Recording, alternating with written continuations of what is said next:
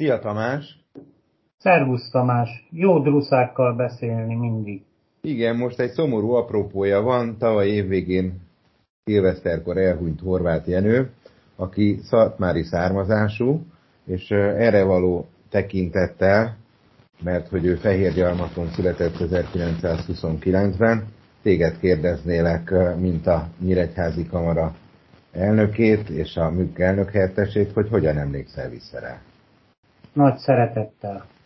Tehát nagy szeretettel emlékszem Horváth Jenőre, akiben nem csak egy kiváló ügyvédet, ügyvédi vezetőt ismertem meg, hanem egy nagyszerű embert, kultúrált embert, franciás műveltségű embert, és egy intelligens, mindig elegáns, kiváló ügyvédi példaképet. Az az érdekes az ő életművével kapcsolatban, hogy ő a rendszerváltás előtt és után is nagyon aktív volt. Ugye 1974-től 1989-ig volt a Budapesti Ügyvédi Kamara elnöke, és 1989-től 2006-ig a Magyar Ügyvédi Kamara elnöke volt. Ti dolgoztatok együtt is, tehát egy testületben ültetek? Igen, ugye ketté kell választani. Én az ügyvédi munkámban nem találkoztam vele, tehát ő sohasem, én peres ügyvéd vagyok elsősorban, tehát ellenérdekű feleket nem képviseltünk egymással szemben. Választott bíróságon találkoztam vele, amikor őt választottuk az adott választott bírósági tanács elnökének. Óriási szakmai ismerete volt, nagyon jól vezette a tárgyalást, röviden az ügyvédi munkájával kapcsolatban de elsősorban mint kamarai vezetőt ismertem, hiszen mint szatmári származású ügyvéd mindig szívén viselte a megyénket. Úgy hiszem el lehet mondani, hogy a Magyar Ügyvédi Kamarán, a Budapesti Ügyvédi Kamarán kívül a mi megyénk állt hozzá legközelebb. Rendszeresen járt a, a fórumainkra, eseményeinkre, így a kamarai közgyűléseinkre is, amíg kamarai, Magyar Ügyvédi Kamarai elnök volt, illetve a Szatmár-németi ügyvédi kamarával való együttműködésünkre. Erről azt kell tudni, hogy 1996 óta fennáll ez a kapcsolat. Az első határon átnyúló ügyvédi kapcsolatok között volt az országban a Kecskeméti kamara krakói kapcsolata mellett, de évente változóan hol Szatmár-Németibe, hol Nyíregyházán, illetve a két megyében találkozunk. Horváth Jenő az elején rendszeres résztvevője volt ezeknek a találkozóknak, és megható pillanatok is voltak ez alatt. Mondhatok egy-kettőt? Igen, igen. Azon a találkozón nem voltam ott, ez még a 90-es évek végén volt, amikor egy sétát tettek egy ilyen ö, találkozó alkalmával a helyi és a nyíregyházi ügyvédekkel Szatmár-Németi belvárosába. Ő a törvényszékhez közeli általános iskolába járt ö, ö, annak idején, ha még általános iskolának hívták akkor, de mesélik, hogy két kézzel megfogta a kerítését, ilyen érdekes lándzsás alakú régi kerítése volt ennek az iskolának, és megkönnyezte bizony a, a régi iskoláját. Mm. Nagyon sokat mesélt a volt fehérgyarmati emlékeiről, édesapjáról, aki egy kiváló orvos volt Fehérgyarmaton, de később ugye a második bécsi döntés után Szatmár Németiben is praktizált, ha jól tudom, bel- és tüdőgyógyász főorvos volt, és a Jenő is orvosnak készült, de a múlt rendszer nem szívlelte a, a dinasztiák, a szakmai dinasztiák megalapítását vagy továbbvitelét, ezért ő így kényszerült az ügyvédi pályára, és így volt nekünk szerencsénk ahhoz, hogy őt tisztelhettük kollégánként. Amikor én találkoztam vele, mindig nagyon elegáns volt, tehát öltöny, nyakkendő, és ha jól emlékszem, akkor ő nagyon korán is kelt fel minden nap, akkor is, amikor már nem volt aktív, és mindig elegánsan kiöltözött, bárhová is ment, hogy, hogy te is így láttad őt, hogy egy ilyen igazi úriember volt? Igen, soha nem láttam slamposan, nem megfelelően öltözve.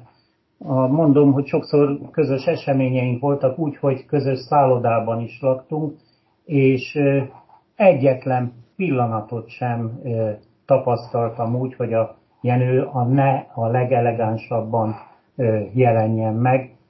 Minap, amikor elmondtam egy nagyon kedves Veszprémi barátomnak, hogy meghalt Horváth Jenő, akkor mondta, mert az édesapjának jó barátja volt, hogy ő hozzájuk is nyáron a balatoni villájukba is a legelegánsabban, lakcipőben például ment, és mindig úriemberként viselkedett, és egyszerűen egy, egy olyan ember volt, akit jó volt példaként felmutatni, mondom, tudásában, megjelenésében, egész lényében az ügyvédség előtt.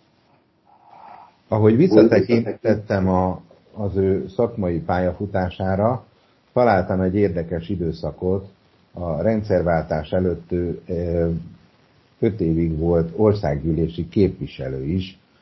Erről mit tudsz mondani? Tudunk-e felidézni vele kapcsolatban esetleg olyan javaslatot, ami az ő nevéhez fűződik?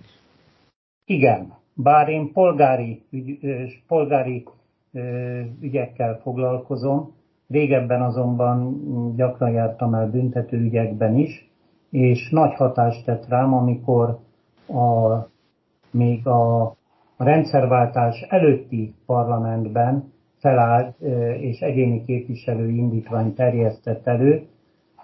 Az volt a lényege, hogy a gyanúsított, a vádlott legyen jogosult megtagadni a vallomástételt.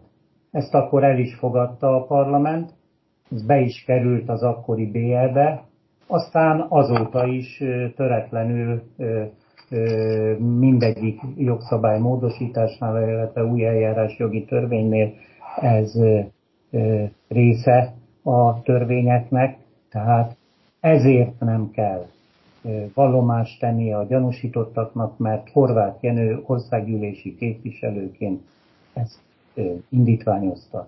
Horváth Jenő, aki egyébként a PP-nek volt nagy tudora, ha jól tudom, akkor a ELTE polgári perrendtartás tanszékének tiszteletbeli oktatója, egyetemi tanára is volt. Még a, a nagyon érdekes dolog a, a megjelenése kapcsán jutott eszembe egy dolog, hogy amikor hölgyeket kérdezek, vagy kérdeztem Jenőről, akkor kivétel nélkül megemlítették, hogy egy sármos úriember, és ezt a kifejezést használták.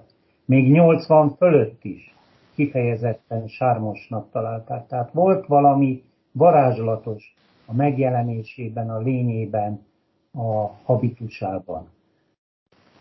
Óriási volt egyébként a, a fizikai állóképessége is. Én emlékszem egyszer Tihanyba, akkor még ott voltak az országos ügyvédvezetői értekezletek, a medencébe együtt úsztunk, a szálloda medencébe. Gondoltam, hogy ez így jó lesz, ő körülbelül szűk 30 évvel volt idősebb nálam, mondom, akkor tudom vele tartani a tempót. Hát egy ilyen 25-30 méteres medencébe három hosszon, egy hosszot azért embert. 30 Igen, idősebben. Ezek szerint a hosszú élet titka azért a, a sportos életmód is, és az sem mert... az agyunknak a tornáztatása, Igen. ami azért jellemző volt rá, hát mindig uh, toppon volt szellemileg is. Uh-huh. Tehát mind szellemileg, mind fizikálisan.